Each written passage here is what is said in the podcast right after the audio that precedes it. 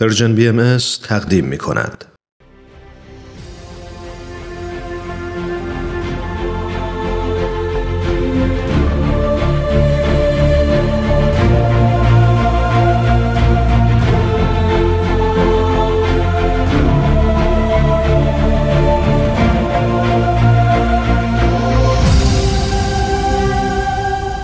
چشمه خورشید نگاهی به آثار حضرت باب.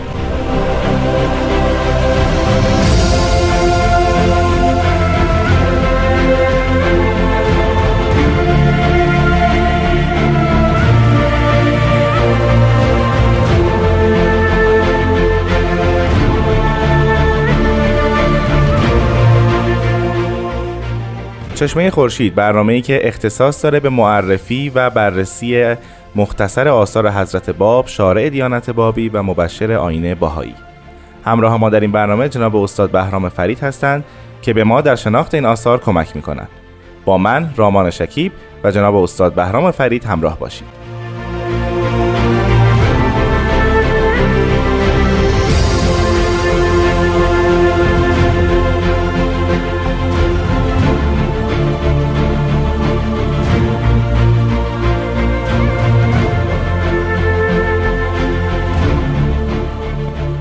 جناب فرید خیلی خوشحالم که امروز هم شما رو می‌بینم و ممنونم که وقتتون رو با ما به اشتراک گذاشتید.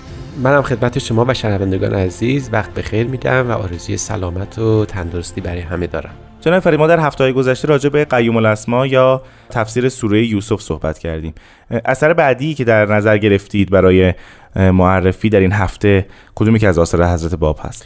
قبل از هر چیزی خدمت شما رامان عزیز و شنوندگان محترم بعد عرض کنم که ما اگر خاطرشون باشه در سلسله برنامه هایی که تا الان گفتگو کردیم مجموعی از آثار حضرت باب رو از قبل از اظهار امرشون در شیراز بله.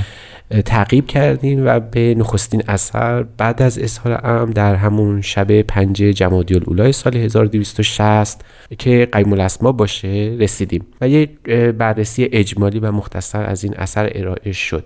درست در همین مقطع زمانی یعنی در اون چهل روزی که حضرت باب مشغول تدوین و نگارش این اثر هستن یعنی قیم الاسما تفسیر سوره یوسف بله. همزمان با این داره حروف عی یعنی اون نخستین افرادی که به حضرت باب ایمان آوردن تکمیل میشه. همون 18 نفر. همون 18 نفر. همزمان با این واقعی سومی داره اتفاق میفته و اون پیدا شدن یک جهان ملکوتی از نظر حضرت اعلاست که در ضمن یک اثری آشکار میشه و اون یه رساله است تحت عنوان صحیفه مخزونه یا صحیفه مخزومیه در برخی از کتب تاریخی ذکر شده و حتی در برخی از آثار بهایی صحبت از صحیفه مکنونه شده. بله. یعنی ما با یک اثری روبرو هستیم. همزمان با قیم الاسما داره نوشته میشه تحت عنوان صحیفه مخزونه. خب قبل از هر چیزی اسم این اثر خود حضرت باب انتخاب کردن؟ بله حضرت باب در نخستین آثار خودشون اسم این صحیفه رو صحیفه مخصومه گذاشتن و حتی در برخی از نوشته های خودشون اسم دیگری هم برای او ذکر کردن. مثلا صحیفه حجتیه یا عین بیان مبارکشون در یکی از آثار بعدی که در شیراز نوشته شده این است که حقیر شرح سوره یوسف را در چهل روز که هر روز بعض از آن را می نوشتم اتمام نمودم. و هر وقت بخواهم هرچه بنویسم روح الله معید است. مثل صحیفه که فرستادم یک شبانه روز منتها نوشتم. هر کس از علما مدعی آن است بسم الله. یعنی پیداست که اون صحیفه در همون مدت چل شبانه روز در یک شب مثل اینکه شروع شده و مرغوم فرمودن. بعضی از محققان باهایی معتقدند که اسم اصلی این صحیفه صحیفه مخزون است. بله. چرا که در یکی از نسخ این اثر این گونه آمده.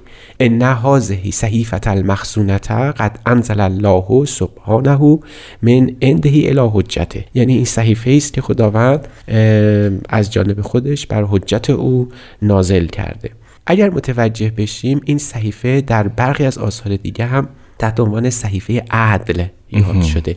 گفتنی است که این صحیفه عدل می‌تونه نام کلی آثار حضرت باب هم در این حال باشه. علا ایوها منظور از نام کلی یعنی به هر اثرشون می‌تونیم این نام رو بله بله. یعنی در خلال آثارشون متوجه میشیم که گاهی صحیفه عدلیه یکی از آثار خاص ایشونه. بله. اما در این حال صحیفت العدل کلا تمام آثارشون رو در بر می‌گیره. بعدها حالا در مورد بیان فارسی وقتی خواهیم رسید و بررسی می‌کنیم حضرت باب در سنوات آخر حیات خودشون کلمه بیان رو برای کلی آثار خودشون انتخاب کردن. یعنی فرمودن بیان اطلاق میشه کلا به هر چه که از قلم ایشون جاری شده. علا حال باید عرض کنم خدمتون که ما در این برنامه باید به بررسی همین صحیفه مخصونه یا مخصومیه بپردازیم. شما فرمودین که نام این اثر در بعضی از آثار باهایی به نام صحیفه مکنونه هم هست. درسته بله. ما یک اثر از حضرت بهاءالله داریم به اسم کلمات مکنونه. بله، از این جهت خیلی شبیه به هم میشن این دوتا اثر. آیا از لحاظ ظاهر یا محتوا شباهتی به هم دارن؟ بله تا حدودی. البته این صحیفه که صحیفه مکنونه یا صحیفه مخصونه هست در حقیقت خیلی متفاوته با صحیفه مکنونه یا کلمات مکنونه یا صحیفه فاطمی که از حضرت بله. نوشته شده در واقع این دوتا کاملا از هم مجزا هستن و علاز ظاهر هیچ ارتباطی با هم ندارن اما در این حال باید متوجه باشیم که این صحیفه حاوی برخی نکات بسیار مهمی هست که جنبه های رمزالود و سمبولیکی داره که به کلمات مکنی هرز بالا هم بی ارتباط نیست. ولی در بادی ام کاملا دو اثر مستقل و متفاوت هست همه.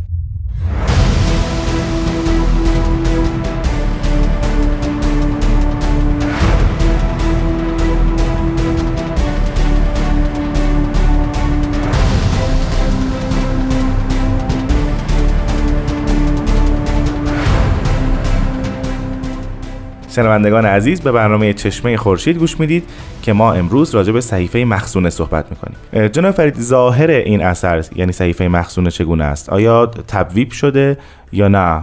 باب بندی نداره و یک دست هست. ب... منظوری که فصل بندی شده بله بله. بندی. این اثر در حقیقت اسمش هست دعای صحیفه اربعت عشر. یعنی پیداست که چهارده تا دعا در وصف ذات الهی گفته شده. یعنی اگر بخوایم بگیم تبویب بندی هست یک مقدمه داره. بعد از اون 14 بخش هر بخش یک دعا در اونجا ذکر شده. بله. و این صحیفه تقریبا میشه گفت که صحیفه دعاست. و این نکته باز ممکنه برای برخی از شنوندگان مهم باشه که بدانن که در همون ابتدای اثر حضرت باب به دعا و مناجات به عنوان یکی از مهمترین ارکان ایمانی دارن اشاره می‌کنن. یعنی درسته که دارن الهیات رو دگرگون می‌کنن در اثری مثل قیم الاسما. شیوه تفکر رو دارن دگرگون می‌کنن متفاوت می‌کنن از آنچه که در شیعه بوده. اما در این حال دارن مهمترین رکن ایمانی یعنی عبادت و نیایش رو هم بله. تدوین می‌کنن که همراه ایمان و مهمترین رکن ایمان هم هست پس بنابراین 14 تا دعاست اما صرفا نیایش با خدا نیست یکی از مهمترین نکته ها در قیوم در صحیفه مخصومیه و اصولا ادعیه حضرت باب که یک ژانر بسیار بسیار قوی در آثار حضرت باب رو شامل میشه بله. یعنی یکی از شعون آیات همونجور که قبلا هم راجبش صحبت کردیم پیداست که شاید یکی از ستون یکی از چهار ستون اصلی تدین همین مسئله عبادت یا نیایش باشه. بله. از همون ابتدا تمام حروف حی و بعد از اون تمام مؤمنان می‌دونستن که رکن ایمان جز با عبادت و نیایش و عبودیت حق حاصل نخواهد شد. بله این صحیفه 14 تا باب. ما می‌دونیم که در آثار حضرت باب و در نظرگاه حضرت باب اعداد و ارزش اونها خیلی مهم هستن درسته. آیا ما اینجا می‌تونیم بپرسیم چرا 14 تاست بله چرا 19 تا نیست بله مثلا؟ این سوال کاملا درست و حرفه است بعد بریم علی ظاهر این اشاره داره به اون 14 معصومی که در اسلام و در بله. حزب شیعه وجود داشته یعنی عبارت است از حضرت محمد دوازده تا امام و حضرت فاطمه این بله. مجموعه که یک زن در میونه بقیه هست و بقیه مرد هستند. چهارده شخصیت مهم و اساسی در جهان شیعی است. اما حضرت باب صرفا به این خاطر این چهارده رو انتخاب نکردن.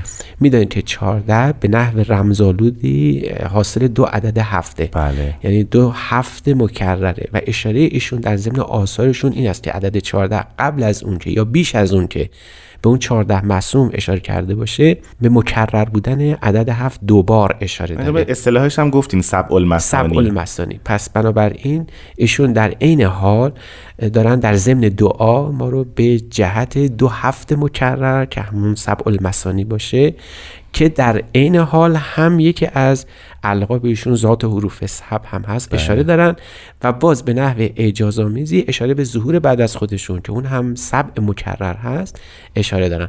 اما در کنار اینها یعنی 14 معصوم از یک طرف دو هفت مکرر که دو ظهور پیاپی هست از طرف دیگه و از سوی دیگه باید این عدد 14 رو که منظم کنیم به چهار تا از ملائکه اربعه که در الهیات شیخی بسیار بسیار حائز اهمیت هست و بعد در آثار حضرت بابم جلوه کرده جمع این چهار با 14 بلافاصله ما رو به عدد 18 18. یا حرف هی یا حروف هی می‌دونن که از این رو تمام حروف هی رجعت البته در الهیات بابی رجعت همون 14 معصوم و این چهار ملائکه الهی یا چهار بابی که در ملکوت خدا می شود از آنها عبور کرد و به خداوند و, مل- و به ملاقات او رسید. آیا اشاره به این باشه. چهار فرشته در خود اثر هست؟ در ضمن اثر بله. یعنی ما کاملا متوجه میشیم که این عبادت ها واسطه رسیدن این نیایش ها به درگاه خداوند همون ملائکه الهی هستن. جناب فرید آیا هر کدوم از این چهارده بخش بله. محتوای جدایی دارن از بخش های دیگه؟ یعنی یک مفهوم جداگانه رو دارن مطرح می‌کنن؟ یا همشون زیل یک مفهوم دعا و مناجات و عبادات هستن؟ این این قسمت دومی خود گمراه کننده است. یعنی اگر بگیم همه مشترک هم با یه ریتم خاصی شروع میشن و یک مضمون دارن این البته گمراه کننده است. در همین اثر پیداست که هر اثری اشاره به یک مفهوم جدیدی از توحید خداوند الهیات جدید و شخصیت پردازی هایی که در ضمن اثر شده.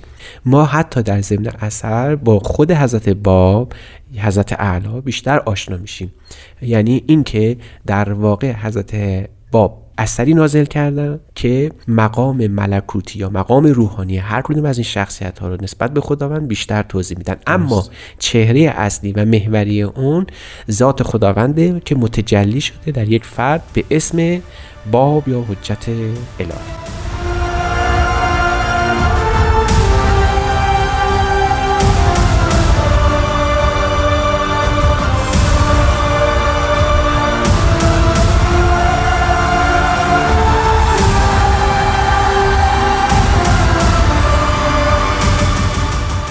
عزیزان شنونده به برنامه چشمه خورشید گوش می‌دید و ما امروز راجع به صحیفه مخزون از آثار حضرت باب صحبت می‌کنیم. جناب فرید ما راجع به آثار دیگر حضرت باب که صحبت می‌کردیم برای ما این بله. نکته خیلی جالب بود. حضرت باب پیش از شرح هر مطلب یک به نوشته رو به مقدمه اختصاص میدن. یعنی اول بله، یک بله. مقدمه میگن و بعد وارد مطلب اصلی میشن.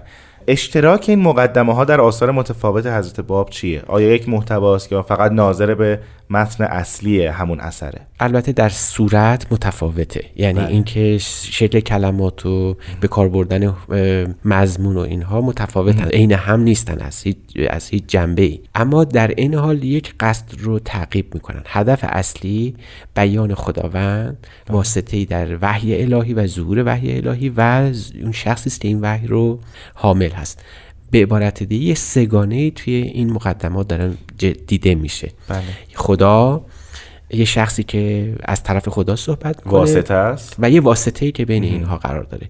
پس بنابراین ما حضرت باری تعالی رو می‌بینیم. حضرت باب به عنوان کسی که سخنگوی اوست و یک مفهومی که واسطه این خدا و این شخص هست. به- در اسلام ما به عنوان جبرائیل در مسیحیت به عنوان روح القدس می‌شناسیم. اما در آثار حضرت باب به نحو بسیار عجیبی صحبت از تجلی هست. یعنی یک تجلی الهی هست که از خداوند به این شخص جلوه کرده و او داره سخن خدا رو بازتاب می‌کنه. همون مثالی که بعدا در بیان فارسی هم مشاهده می‌کنیم که مظاهر ظهور پیامبران الهی آینه ای هستند برای بازتاب ذات خداوند به عالم خلق. این تو تمام مقدمه ها داره هی دائما تکرار میشه. اما اون نکته مهم این است که چون مخاطب وابسته به فرهنگ شیعی یا نظام الهیات شیعی است که دائما منتظر قائم آل محمد هست بله. کلمه ای که برای بازتاب کردن این تجلی الهی به کار گرفته میشه در حقیقت حجت یا شخصی است که در پس پرده عزت مخفی است و اون می‌خواد این کار رو انجام بده. یعنی ناخداگاه اون کسی که این ادعیه رو می‌خونه اگر به این نکته ظریف دقت نکنه دائما در این تصور به سر می‌بره که حضرت باب باب حجت هستن. یعنی قائم آل محمدن.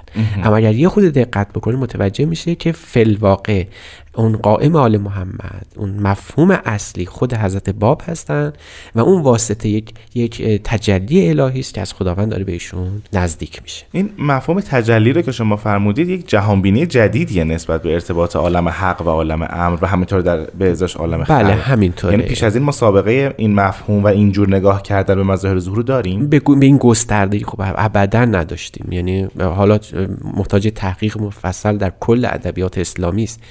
اما با همین نگاه بسیار بسیار ساده و به تعبیر بنده دم دستی که داریم نسبت به مخصوصا عرفان اسلامی و فلسفه اسلامی ما می‌بینیم که شاید یک اندک شباهت های بین نظریه ابن عربی در خصوص تجلیات و این مفهوم باشه. اما دو تا سبک کاملا متفاوته.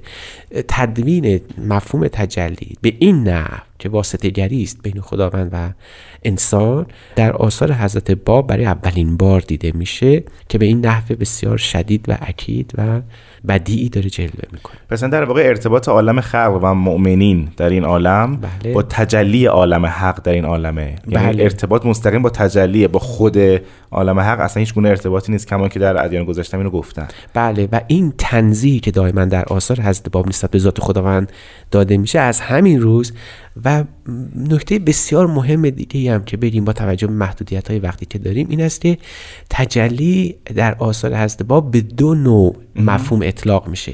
یه تجلی است که خداوند به پیامبر خودش اطلاق کرده. بله. در اون تجلی جلوه می‌کنه. درست به همون نفع یه تجلی است که از پیامبر به قلب مؤمن جلوه می‌کنه. یعنی اینجا ما مفهوم تجلی میشه گفت که گویی هم رابطه بین عالم حق با عالم امر یا پیامبران الهی است. بله. هم واسطه بین عالم امر و عالم خلق یعنی پیامبران با نوع انسانی است.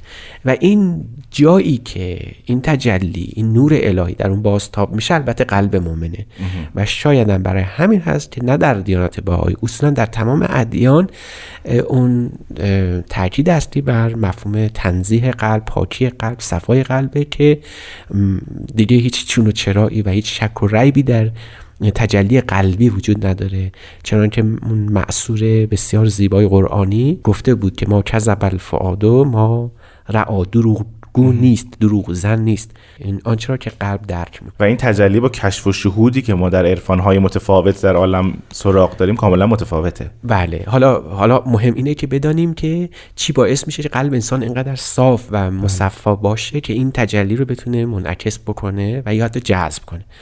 حالا می‌فهمیم که چرا صحیفه مکنونی نازل میشه که در شن دعا و مناجاته. مهمترین رکن برای زدودن قلب از هر گونه قباری و هر اوساخی همین دعا و نیایشه و جز این شاید بگیم که هیچ راه دیگری برای صفای قلب وجود نداره. پس در واقع سیقل قلب همون دعا و مناجات و بله. عبادت خداوند. نیایش الهی است. از شما سپاسگزارم جناب فرید که این هفته هم وقتتون رو در اختیار ما گذاشتید و اثر صحیفه مخصونه رو برای ما معرفی کردید.